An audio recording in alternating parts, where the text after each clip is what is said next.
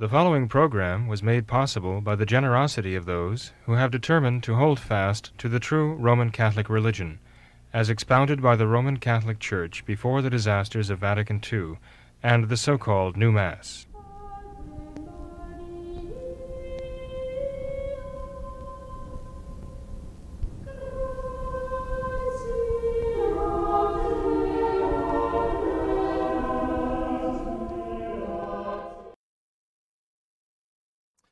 In the name of the Father, and of the Son, and of the Holy Ghost, amen. Come, Holy Ghost, fill the hearts of thy faithful, and kindle in them the fire of thy love. Send forth thy Spirit, and they shall be created, and thou shalt renew the face of the earth.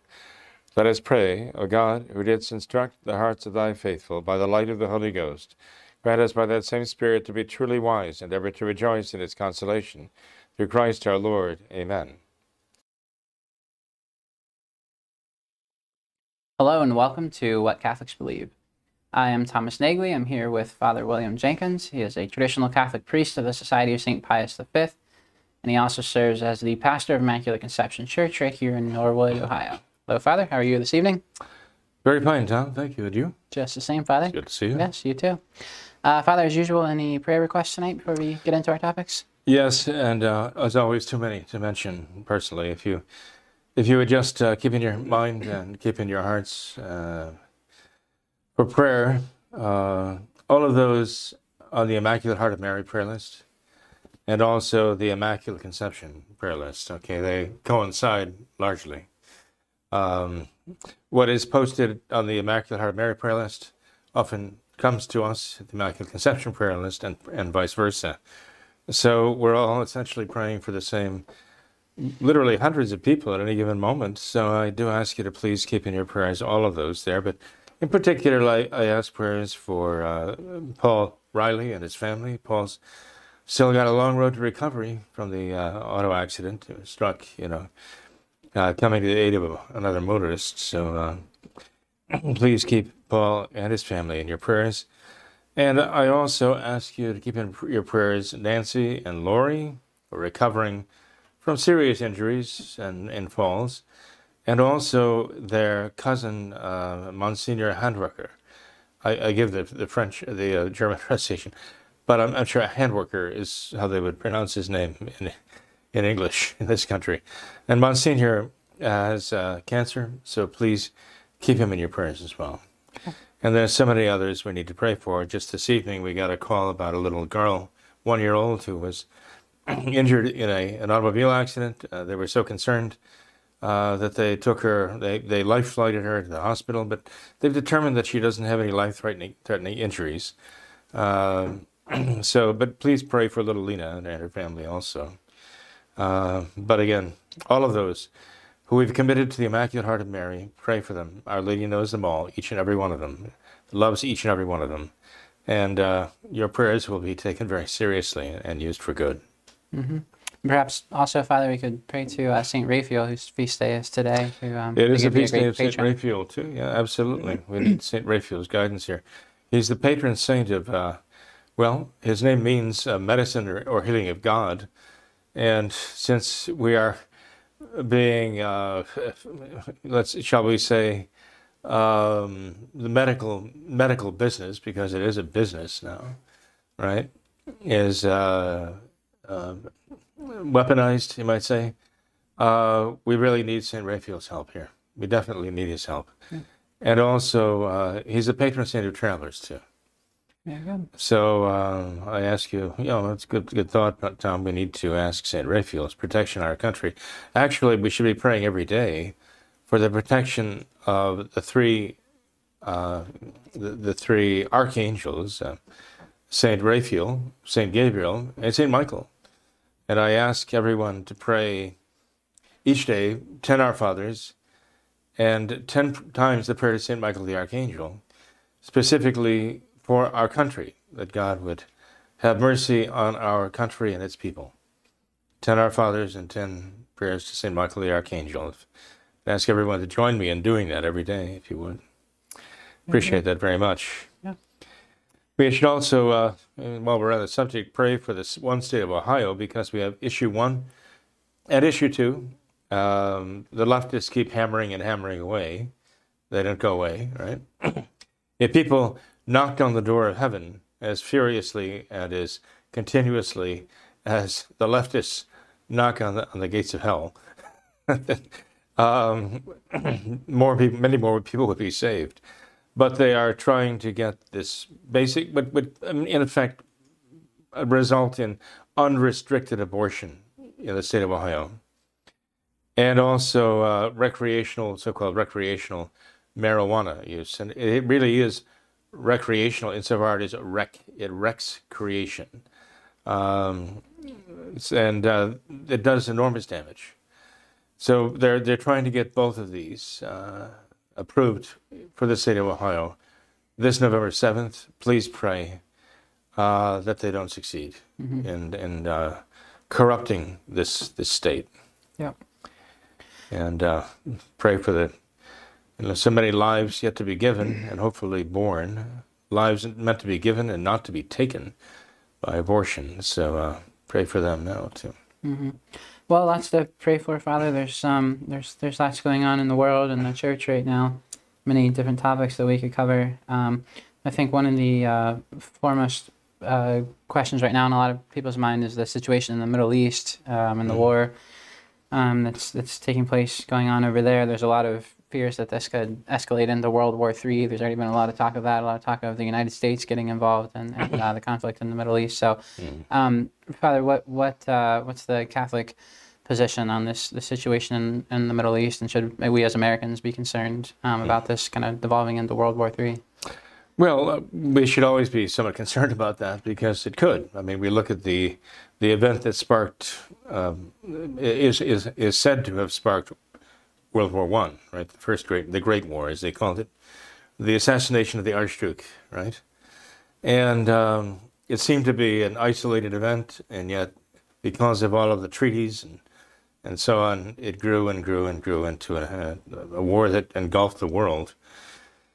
Could um, could the you know the, the Hamas uh, invasion of Israeli territory, the massacre of 1,400, 1,500 people, uh, civilians, uh, by drug crazed Hamas people who were promised that if they could bring uh, hostages back with them, they would be rewarded with 10,000 American dollars and uh, and a free apartment by the by the, Hamas uh, terrorist group. You know, um, could that could that actually spark? It could, and uh, there are people are actually suggesting that that was the whole idea. Yeah.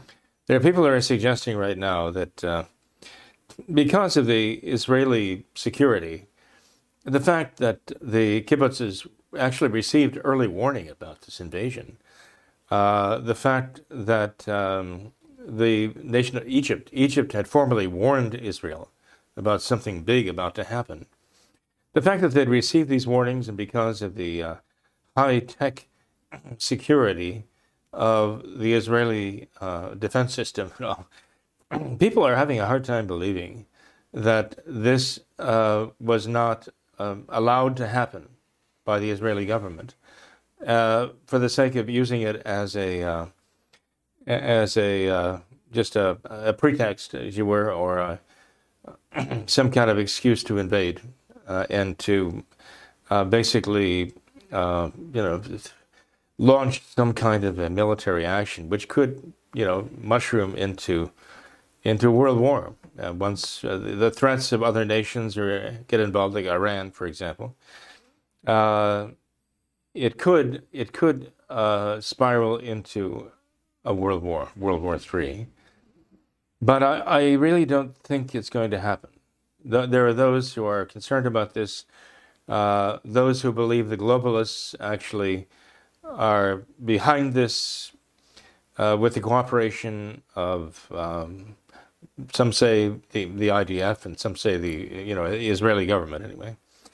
There are those who are saying this that it was meant to purposely uh, incite a war. Uh, could it be? It could be certainly, but I don't. I actually don't think it's going to lead to World War III. I, I actually see the scenario playing out more as uh, Monsignor Robert Hugh Benson portrayed it in his book, The Lord of the World. in uh, his book, which was published in 1907, uh, the same year that Pope Pius X condemned the errors of modernism, actually. Um, in his book, uh, the the, um, the Lord of the World, Monsignor Benson talked about the world being perched on the edge of world war. Now, notice um, Monsignor Benson's book actually um, was published seven years before there was a First World War. And even that was only called the Great War, wasn't even referred to as the First World War until there was a Second World War. so, um, so Monsignor Benson was uh, actually somewhat prophetic in saying, yes, in his novel, the world was in fact in danger of a massive worldwide conflagration between East and West.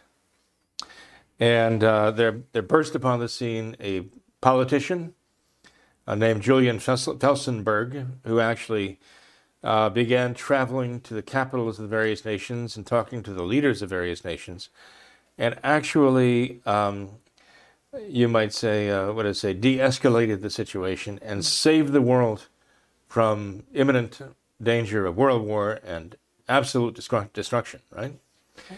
They were even talking about the massive destruction to follow, as though they were, you know, Monsignor Benson was aware of nuclear nuclear warfare. Even his his novel at the time was considered very futuristic. Um, but I think he saw something in uh, realizing that there would appear a, a, figure on the world stage who would um, actually bring the world back from the edge of war. Um, and he would be hailed by the nations of the world, hailed by the peoples of the world as their savior. And because of his uh, great talents and his great charm, uh, and so on, the whole world would basically bow to him. And we know who that would be. Uh, as I say, that Julian Felsenburgh he, he introduced is, was the Antichrist in his novel, right?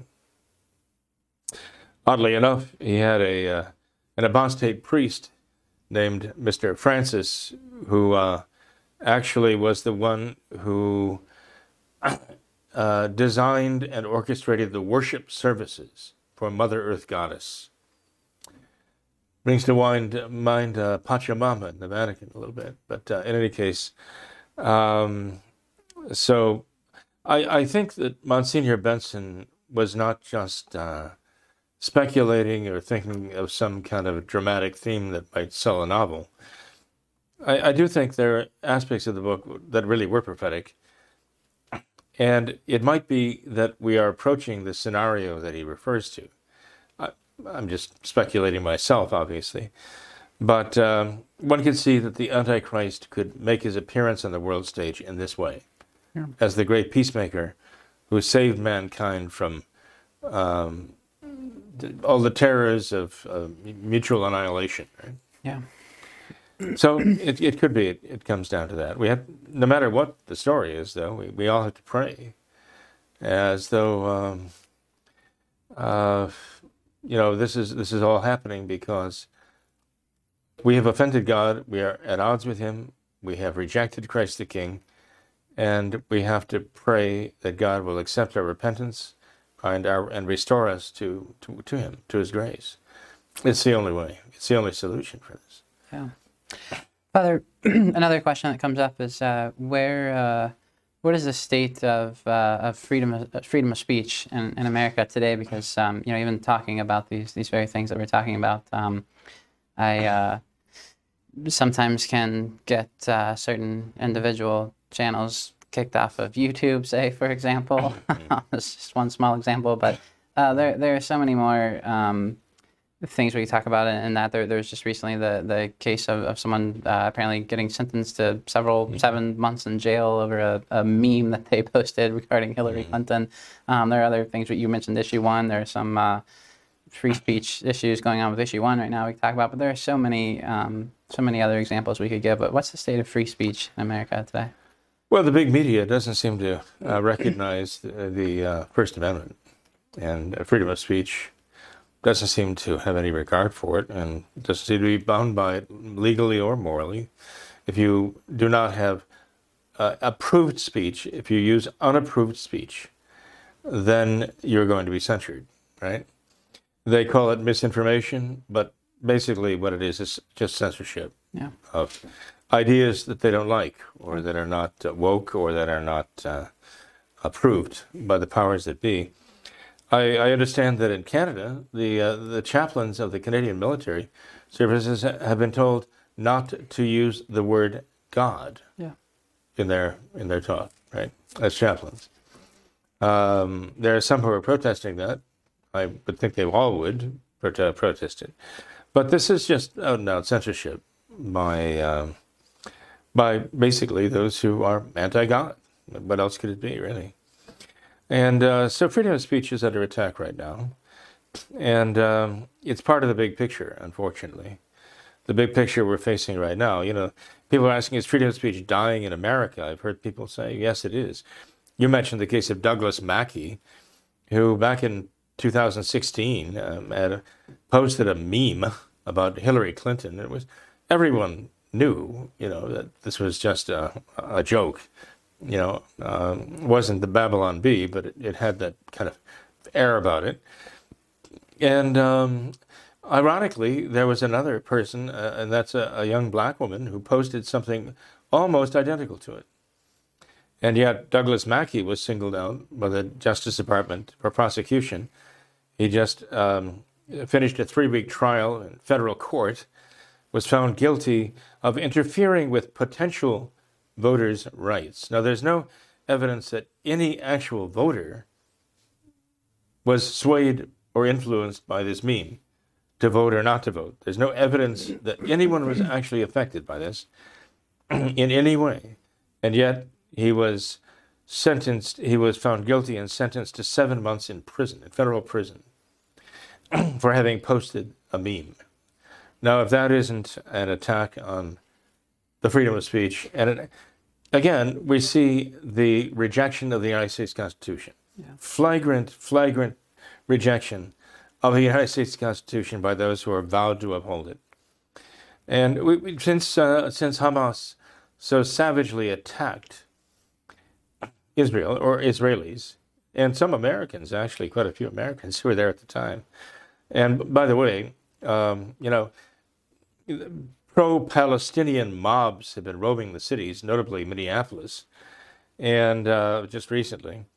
And then you have the pro-Israeli pundits and so on who are duking this out in, in the social media and even on the streets.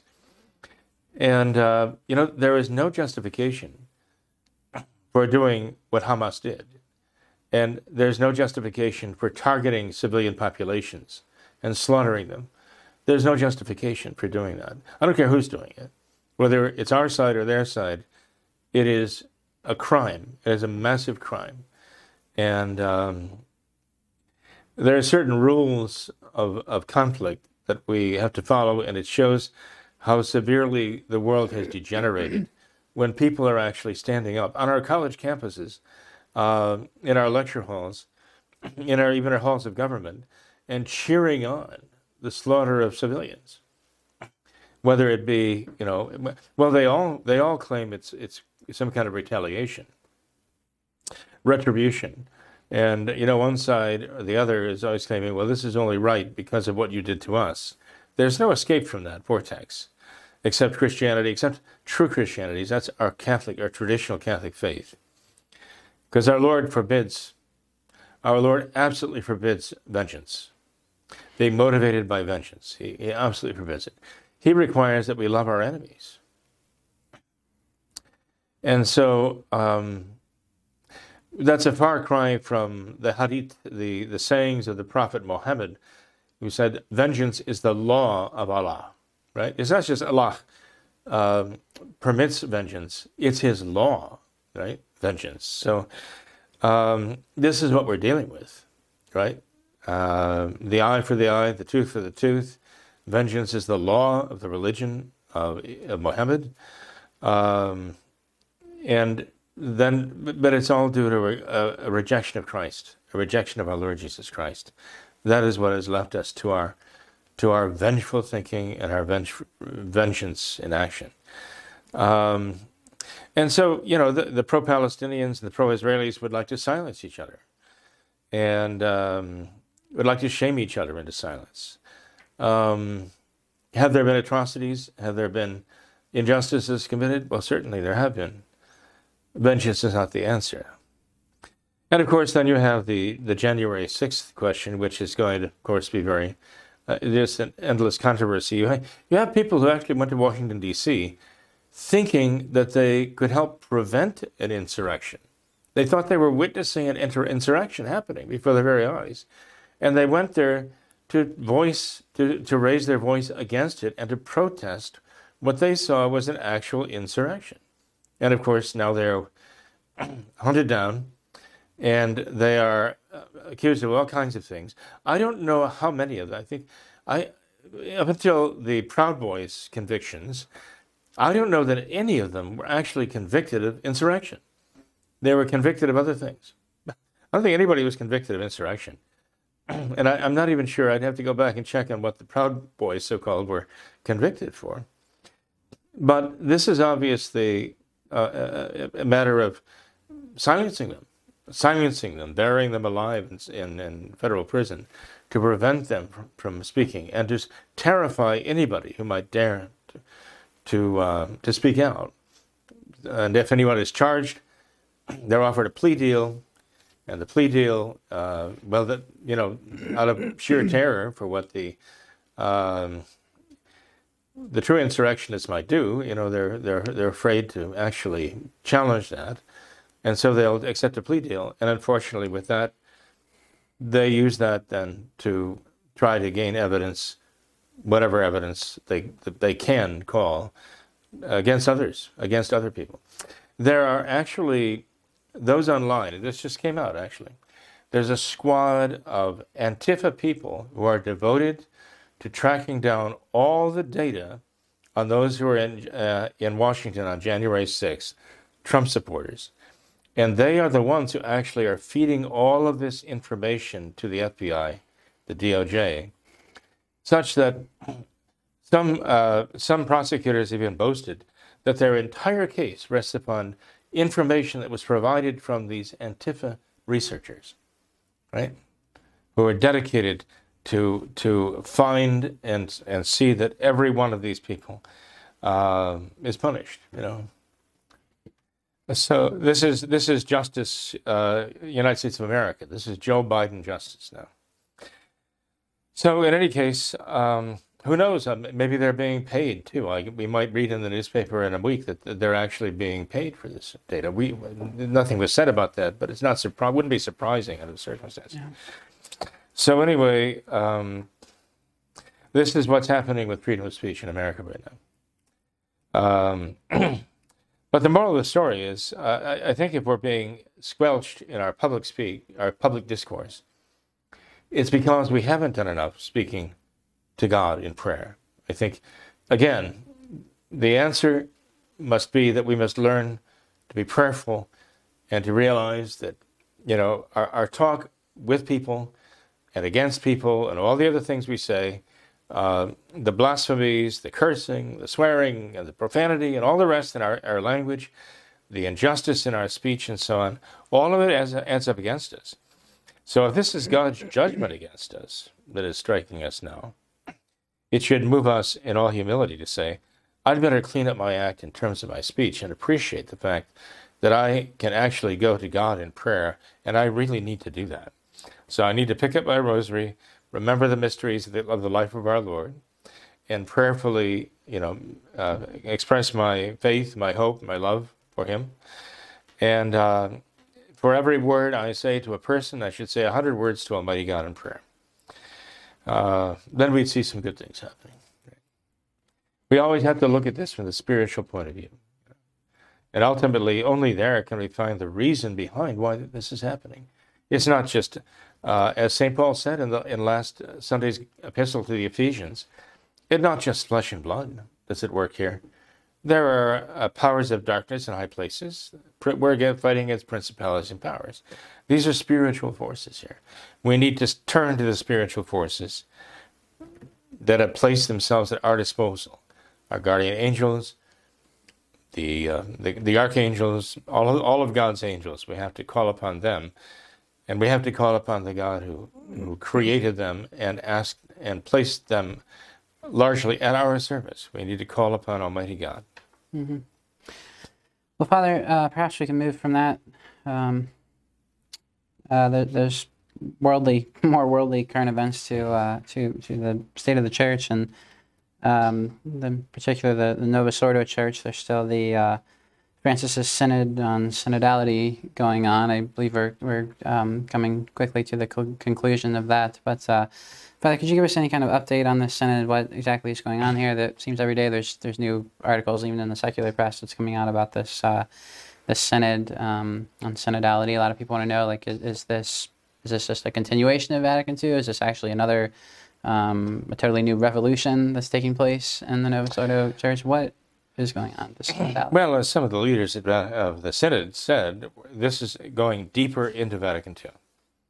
And some would say this is going to be like the corner, the the the cornice, the what what you call the crown of Vatican II, yeah. right? It's like putting the the uh, the the last great stone in like like like the top of the pyramid that's missing, the pyramid of Giza, putting the stone on the on, on Vatican II, and um, they would therefore consider it to be kind of a completion of Vatican II. But you said we're approaching rapidly the end of the synod, and there's no such thing because this is the permanent revolution. This is what they call the uh, La Revolution of Permanence, right? This, this is the revolution that is supposed to be ongoing. Like Vatican II, you can't say, well, we're approaching the end of Vatican II. Vatican II is a gift, in the German sense, poison that keeps on giving, right? And so it will be with the synod. So even after they after they send everybody home from the synod, the damage will be done, and we'll find the festering uh, of the of the synod going on, and producing the synodal church that Francis has touted as the new church of the third millennium, uh, which is not the church of the second millennium, millennium or the first millennium. In other words, it's not the Catholic Church. It's something new that Francis himself and his buddies have created. Um, Cardinal Schönborn, Schönborn, Cardinal Schönborn of Vienna said it very well. He's a, he's a known radical. He's been a known radical for a long, long time now. and um, if I'm not mistaken, I thought it was maybe John Paul II who put him in place. I'd have to go check that out. But uh, as the Cardinal Archbishop of of, uh, of Vienna, he obviously has a certain amount of standing and clout in the new order, and has a certain ability to speak for it. And uh, he recently pronounced he's he's had actually celebrations of LGBTQ, all that in his in his cathedral. Okay, so he's very much invested in the in the uh, ligabet, uh, the whole scene of seeing that come into the foreground at the synod, and come into its its own, so to speak, in the Novus Ordo Church here, be legitimized. Um, he was recently asked about that, and this is at the synod, and he said well, you know, the catechism about this being evil can be changed, he said. He said, Francis has already done that once. He said, Francis has already changed the catechism to say that capital punishment is intrinsically evil, right? The church was mistaken for the centuries in the past, which is a total re- rejection of the uh, ordinary magisterium of the church. That's heretical in its own right, okay? But he's right. He says Francis has changed the catechism. to say that uh, even the church in her past was wrong in, in saying that capital punishment could be anything other than evil. Because the church in the past said it was legitimate and the nations had the right to use it to protect their societies for those who were guilty of capital crimes. So, um, but this is what Schönborn said. He said, that because Francis has already changed the catechism once, he can change it again. And again and again, actually. But he could change it again for the LGBTQ, for the homosexuals. He could change it to say the church taught in the past that this is wrong, but now we know this is right. And Francis can say, just as he said with the capital punishment, now the Spirit is telling him, Francis, is revealing to him that it's correct, it's right, it's okay, it's moral, even though this, and despite the church's teaching of the past. Now, Schönborn actually said that. He said that it, it's up to the Pope to decide basically what the Catechism should say.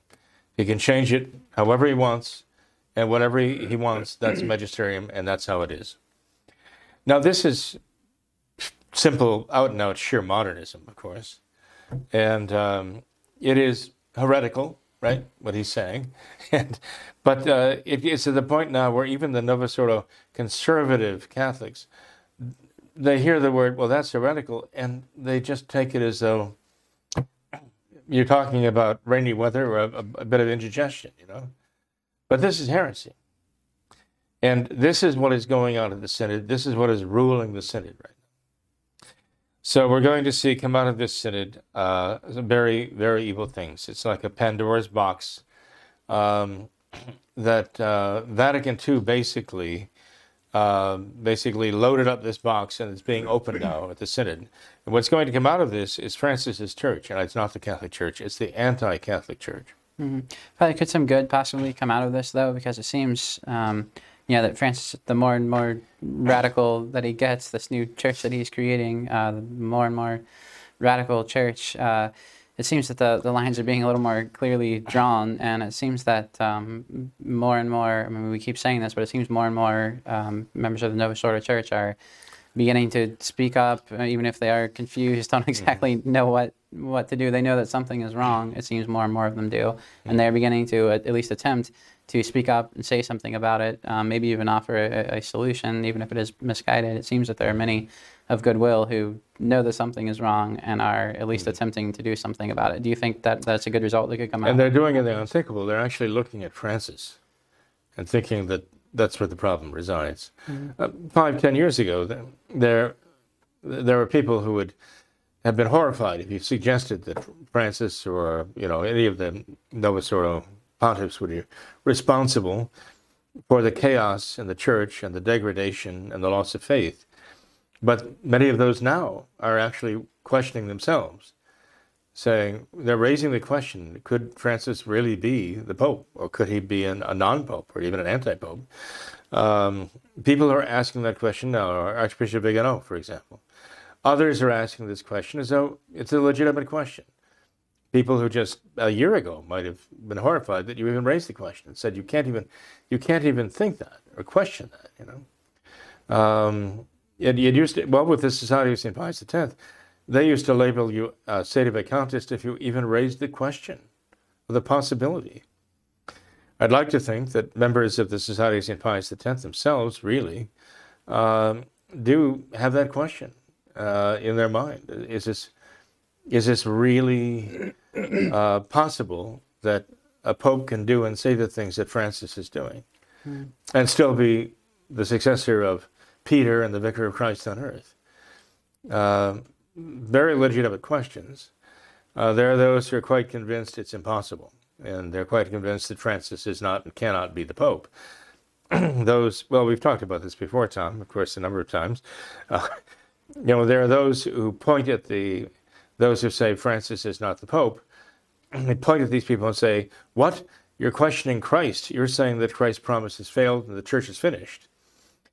Well, the people who are saying that Francis is not the Pope are pointing back across the aisle and saying, You say Francis is Pope? What? You're saying that Christ's promise failed and the church is finished. If a man like that could really be the supreme pontiff, then the office of the papacy is dead. Yeah. It, it, meant nothing. You're, that's what you're saying. You're denying the papacy itself. Um, so it comes down to, well, either Francis is not the pope. On the on the one side, either Francis is not the pope, or if he is the pope, the papacy itself is dead. Right? You're killing the papacy because that's what Francis is doing. Or others were saying, what you say Francis is not the pope, but you're saying that Christ's promise has failed and uh, the church has no pope and has no prospect of a pope, and therefore you're saying it's all over. And the fact is, neither one of them is saying that. Each one of them is convinced the other is saying that, but neither one of them is really saying that. Yeah.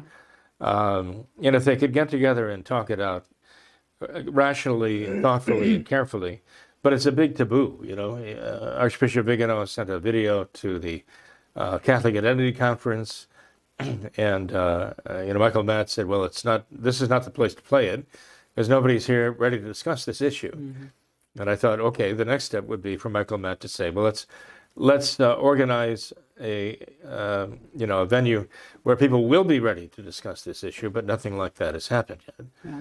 But the issue will not go away, as Archbishop Vigano has said. And since uh, Archbishop Vigano has spoken out, there are others again who've come out and they've actually posed the question. Now, unfortunately, they, they pose the question in such a way that it, it almost makes an answer impossible, right?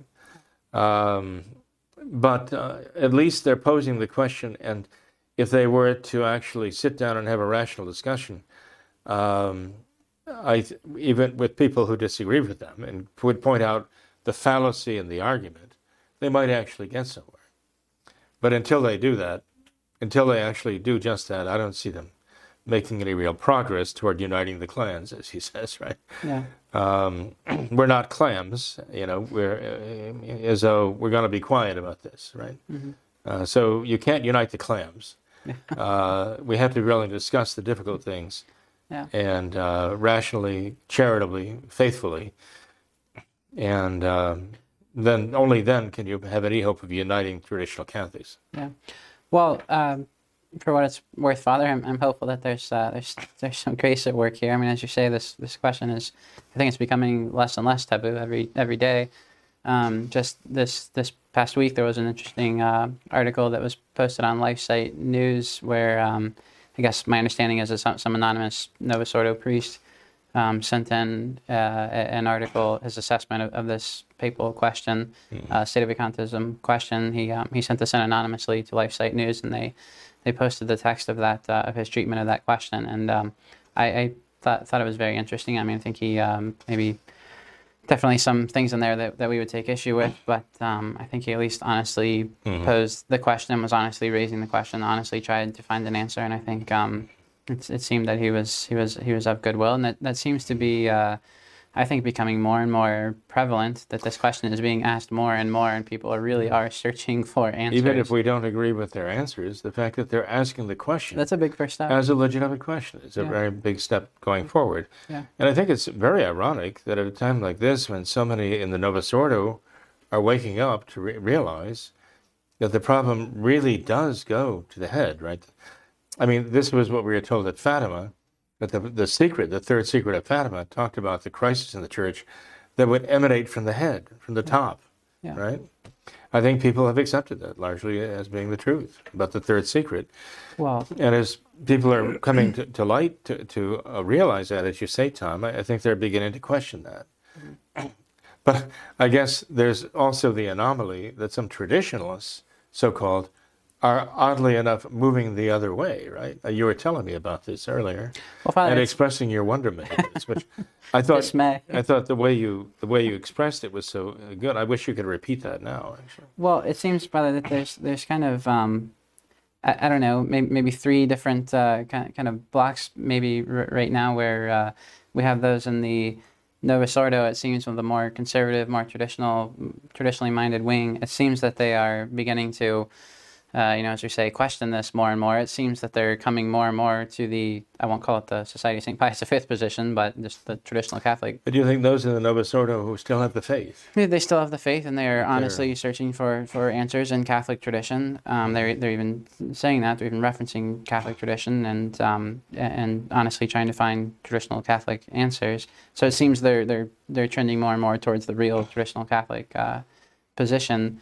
Um, but at the same time, yeah, there are these these traditional Catholics uh, who, um, notably the Society of Saint Pius X, who uh, it seems as more and more Novus Ordo Catholics are abandoning the Novus Ordo and embracing tradition. It seems more and more uh, Society of St. Pius X, um, faithful, uh, the, their clergy, it seems, are more and more supporting, more and more staunchly boldly supporting the Novus Ordo. Uh, one, one example of this recently that, that came up was that uh, one of the SSPX uh, chapels in, in the state of Florida, they uh, just recently, um, I guess just a matter of days ago this month, and I believe it was October 14th, they, uh, I understand, asked permission and received it from the local Novus Ordo bishop and uh, the pastor at one of their parishes to actually hold the SSPX confirmations in the Novus Ordo parish, uh, in the Novus Ordo uh, chapel there.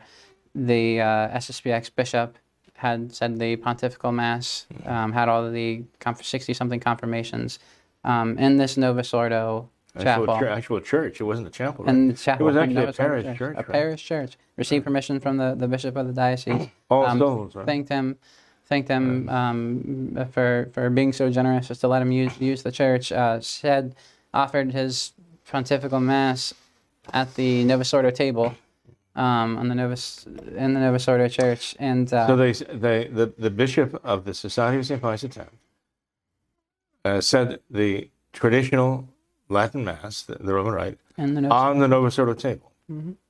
in the Novus Ordo Church. Mhm. Okay? Yeah. And um, hadn't seemed to have no problem with that. No, no problem. They were they're very very grateful that he would uh, be so kind as to let them use the large The church. same to table where he's where they're ha- you're same having the. Novus Ordo, Yeah. you know, day after day after day, right? Yeah. Same altar, right? Yeah. I mean, well, he turned he tried to use it as an altar. It's still a table.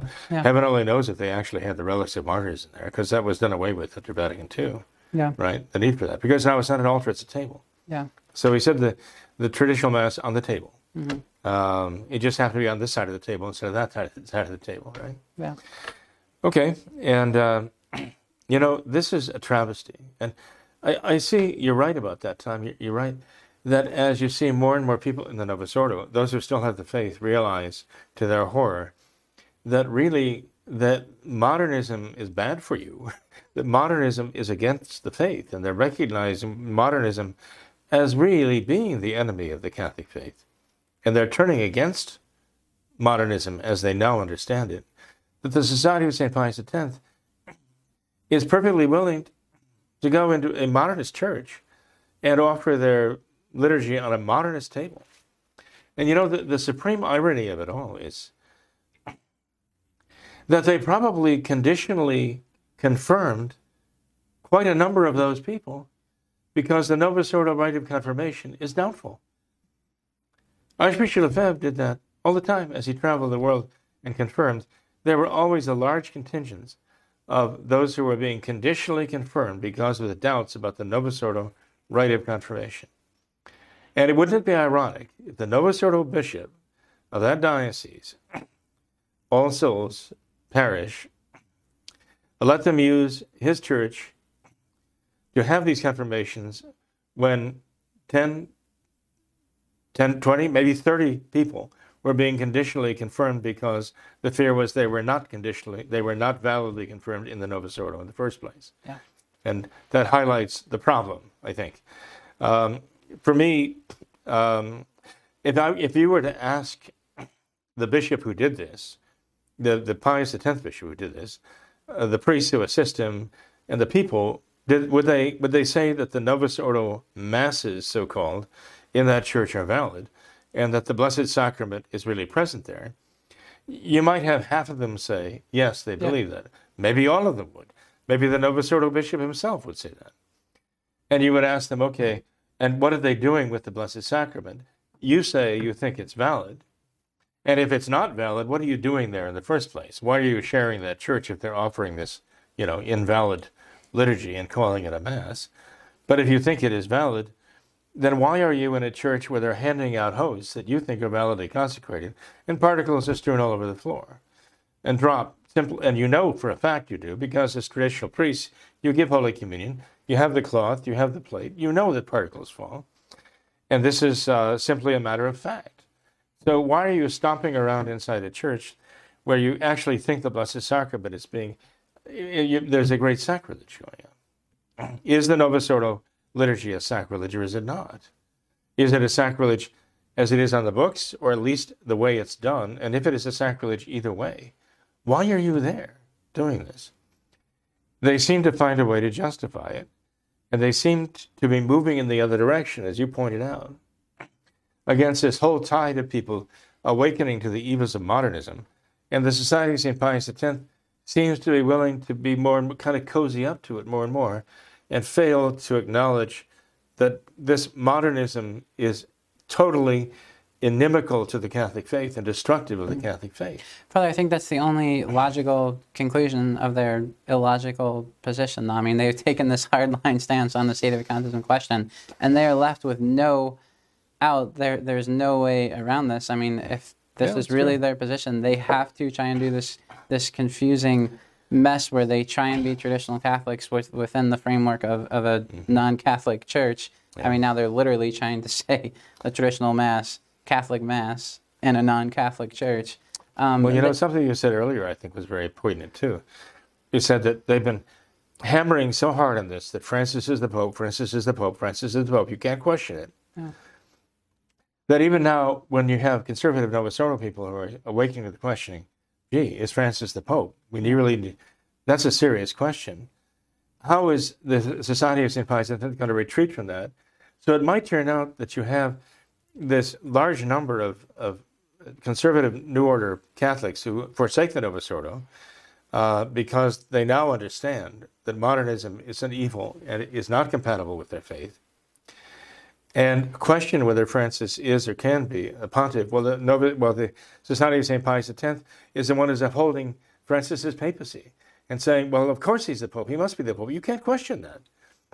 And wouldn't that be ironic if it, if it wo- seems to be heading that way, Father. I mean, it seems uh, they they could be Francis's last bastion his, Of support. of support. Um, it's it's I, I don't know how how any traditional Catholic could not feel totally totally betrayed Mm-hmm. by that. I mean, every traditional Catholic, anyone who would call himself a traditional Catholic, would have to would have to agree with St. Pius X that that modernism is the worst enemy the church has ever faced, greater than all of the other enemies combined. It's the synthesis of all heresies, and now we're we're we're, we're sharing tables uh, with with modernists. We're sharing churches with the modernists. We are.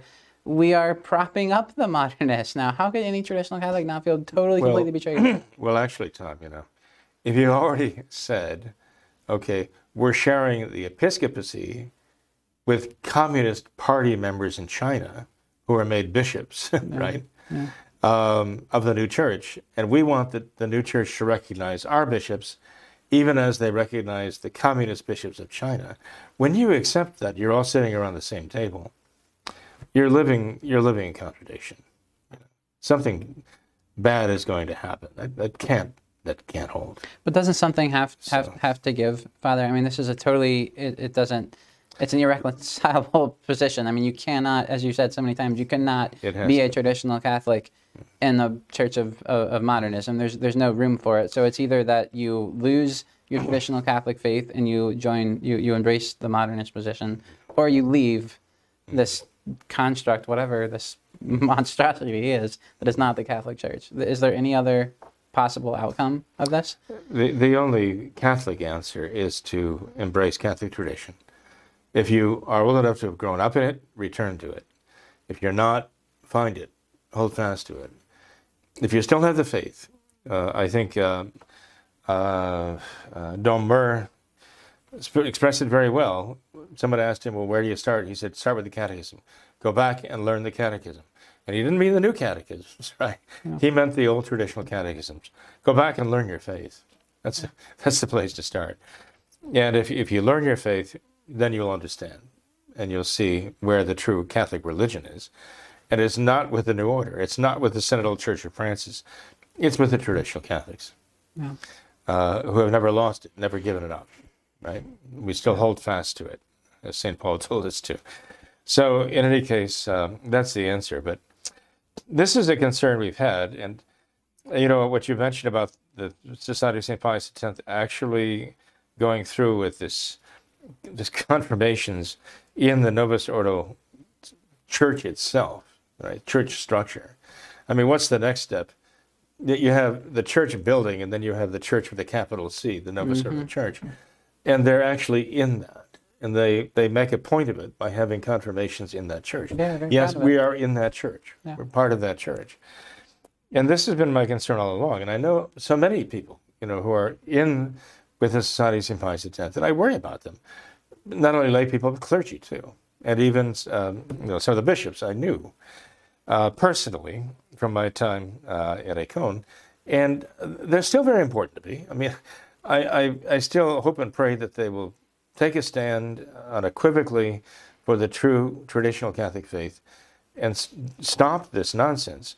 But it, it is Archbishop Lefebvre, actually, I think, who's, who stated it most clearly in his last interview. And I've, I've asked people to please read Archbishop Lefebvre's words uh, delivered just a couple of months before he passed away in, in 1991. An interview that was um, available in French, the original, but uh, in translation, English translation, only for some few years now. But it is available. In fact, one can go to the DRBO website. God bless the man who conducts that. I understand he has cancer. Please pray for him. DRBO.com website. DRBO means Douay, Douay Rheims Bible Online. It's a great resource. and you look at the bar in the top, and you come to, uh, I guess it's information or something like that, but you click on it, and among the choices are articles. And one of the articles given there is Archbishop Lefebvre's last interview. And you might say that's Archbishop Lefebvre's final statement on all that he had done. And it's very interesting because he makes it very clear in that last statement that you cannot have a working agreement or a working arrangement with the Novus Ordo. You have to address the doctrinal differences first, he said. Now, this is, he actually did say explicitly to um, the leaders of the SSPX before he died that they must not try to ha- work out some kind of working arrangement with the authorities in the Vatican, the Novus Ordo leadership, without demanding that the doctrinal issues be addressed first. Modernism, synthesis of all heresies. He said that had to be solved and resolved. But it seems that they are now ignoring his words and plunging ahead into being willing to work out some kind of a well working arrangement with them. I think they're being lured into a trap of ecumenism. Ecumenism from the other direction. You know, ecumenism, you say, okay, we can say that in one church you can have multiple different religions, okay? So let's all work together and let's look toward getting every all these religions under one big umbrella, big tent, right? And um, and and as far as the Novus Ordo is concerned, as far as the modernists are concerned, that would include the Society of St. Pius X. They want to absorb them. They want to absorb them, and they can. The Society of St. Pius X actually could find a place, a niche in the Novus Ordo pantheon if they would just make some adjustments. Have your traditional Mass, fine, keep it to yourself, but you have to agree to stop saying that this is a false religion. You have to agree, you can't say and condemn that others are false religions. You have to say, this is your flavor that you like. But you have to agree to be under that big tent with all the others too, with the communist bishops of China, uh, with the Methodists, with the Zoroastrians, and so on. You have to agree to be recognized all under the big tent. And if you'll just do that and agree that um, you can be saved by any means, you're not of goodwill, that God wills all religions, there's room for you in the Novus Ordo. And I'm afraid that they're ripe for the picking to, to actually have Francis do that to him, Unless they uh, make a change of course. We have to pray for that. Mm-hmm. Talk about St. Raphael, patron saint of travelers, God's medicine. We need some powerful medicine. We definitely need some powerful spiritual medicine here. But, you know, Francis keeps talking about us being on a journey. Well, uh, this, um, so this journey is a spiritual thing, and it is a matter of St. Raphael. We have to ask St. Raphael himself to uh, use his angelic powers to, uh, to guide the the leaders of the Society of St. Pius X away from the edge of the precipice, right? We have to ask him to guide them away from that danger mm-hmm. because they, they seem to want to kind of skirt the edge there for some reason. And that's, that is, uh, well, it's wrong and it's dangerous. Yeah. Um, so, um, you know, I, I asked St. Raphael to, to guide them back from that precipice right now.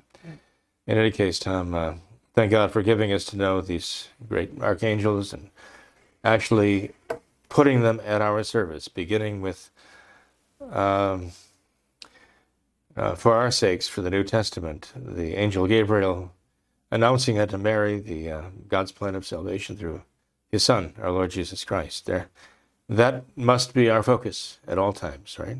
To be faithful to Christ, no matter what else may happen to us or around us. The one thing is to remain faithful to Him, mm-hmm. to Jesus Christ. Well, Father, I would uh, be remiss if I just didn't make one one last point on this. I've um, I've noticed in my, uh, my very limited study on on these uh, on these questions and just some of the discussions I've had with other people in regards to this, um, I guess, sedevacantism papal question is that uh, really the the key to all of this, I think, is is humility, um, because it seems that uh, the uh, the prevailing viewpoint among so many is that uh, they they have to find some kind of answer. They have to have a, a solution for this, and I think that leads to so many so many errors because they're just they're they're ripe for the picking almost. They're they're looking for for some kind of solution, and so they will embrace something that might not even be a, a really traditional Catholic position. But I just think with um, the uh, the the priests of the Society of St. Pius V and, and the, the priests that you're associated with, Father, um, the, the biggest difference I, have noticed is just that uh, there seems to be so much humility there, and that there's just the our priests are humble enough to admit that they don't have all of the answers to this question, but with that humility comes such great faith uh, that they have faith in God. They have faith that God will restore His church, and in His time and in His manner and in His ways. And I think it's it's really um, attractive just to see that humility. Well, actually, Tom, I think, I think that if you were to accuse me of humility, there are people out there who would be very amused by that. Okay, so I cannot claim, I I can lay no claim to, to, that humility. Conviction, yes. Faith, I would certainly hope so. But I, I, think the point you raise is a very good point. You know, there are people who, who point at, at, at me and say, well, you question Francis's papacy, so you're you're even questioning Christ himself and Christ's promise. I say, no, I'm not. They say, well, if what you're saying is actually true, then the church is finished. Or do you have some other solution? How would you solve that problem? Yeah. I mean, if Francis is not the Pope, and these cardinals are not cardinals, and they can't elect another Pope, then you're basically saying that the church has come to an end, you know, run off the rails and so on. And the church is finished. That's what you're saying. And I'm saying, no, I'm not saying that. well, what is your solution? And I'd have to say, I don't have one. And frankly, I don't need one because it's not my church and it's not up to me to save the church. I realize that. there are those who talk as though it's up to them to save the church, and that's a big mistake, as you say. But it's not my church, it's Christ's church. Okay? And he has to save it, and he alone can do so. He alone has the power to give the graces necessary to turn this around. And, uh, and he will. But that's where faith comes in. See, I don't have to see the solution. I don't have to see the signs and wonders in order to believe. I believe. I believe that Jesus Christ has the power and will use that power to save the church. And no matter how dire the situation may be or become, I believe that He is our Lord Jesus Christ, the King, our Lord and Savior, the Son of God, and he has the power to to overcome all of this. And that when he actually does so, I'm I'm sure that everyone will say, "Wow, I, I didn't see that coming," you know, because it's it's a divine power that he will use to rescue all of this, a power you and I not only don't have, but we can't even imagine. Yeah. Now, you know, I would say to the sedevacantists and the anti-sedevacantists, look, you know, you don't have to be able to envision the outcome and how God is going to turn all this around. if Francis is the Pope or not the Pope. You don't have to. You don't have to figure out how how we're going to get from here to the to the to the correct end to solve all these problems. You don't have to do that. In fact, I would say it's pretty much impossible for you to even envision how that's going to happen because it is going to be a matter of supernatural grace. By definition, it's above the power of human beings to devise solution to powers they can't even understand. But this is what Christ has, and this is what we must believe absolutely. you know, when, when our Lord died and was buried, the apostles could not imagine how this could turn out right. They could not imagine how God was going to solve this, even though our Lord told them he was going to rise from the dead. It just seemed out of the question, beyond the scope of their imagination. Even Peter fought with our Lord over that, right? Denying that it would happen, right? And it took our Lord a while to convince him of the truth of it but it was true. And we have to have that same kind of faith right now that Christ has the power. He had the power to rise from the dead, and he can even raise the church from the dead if he had to. He has that power right now. So, no matter what anybody may say, okay, if you don't have the solution in your mind as to how this can work out, then you're saying the church is done for. And I say that's exactly the opposite. That's exactly the opposite of the truth. uh, my problem is you think that you have to have an idea of how this can all actually work out. Otherwise, you say it's over because you can't understand it. And because I can't explain it to you, you think I'm saying that. What I'm saying is Christ is the Lord of, of history, the, the, the, the, and He in all things are made in Him, by Him, through Him, and the church was established by him, and it is his church, and he and he alone has the power to save it. And he will. And I have absolute confidence that he will. and that's what we need now. We need to have that faith. There are a lot of people who are abandoning the church because they don't have that faith, because they can't see how this can be fixed. But that's why faith, that's what makes faith faith, right? That's the whole point of having faith to begin with. So we have to have that faith, though.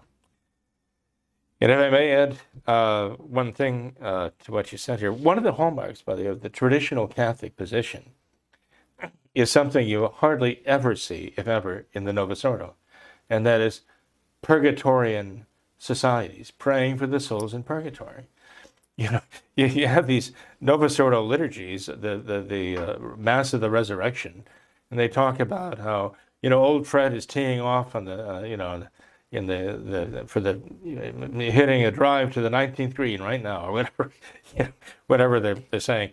They, they, they almost make a farce out of it, you know. Um, but very seldom, if ever, does a Novus Ordo clergyman say, pray for the soul of so and so, because they're probably in purgatory and we have to ask God to have mercy on them. And, you know, that is one of the hallmarks of the traditional Catholic, uh, all the traditional Catholic societies and faith and so on, that we all are begging people to pray for the souls in purgatory.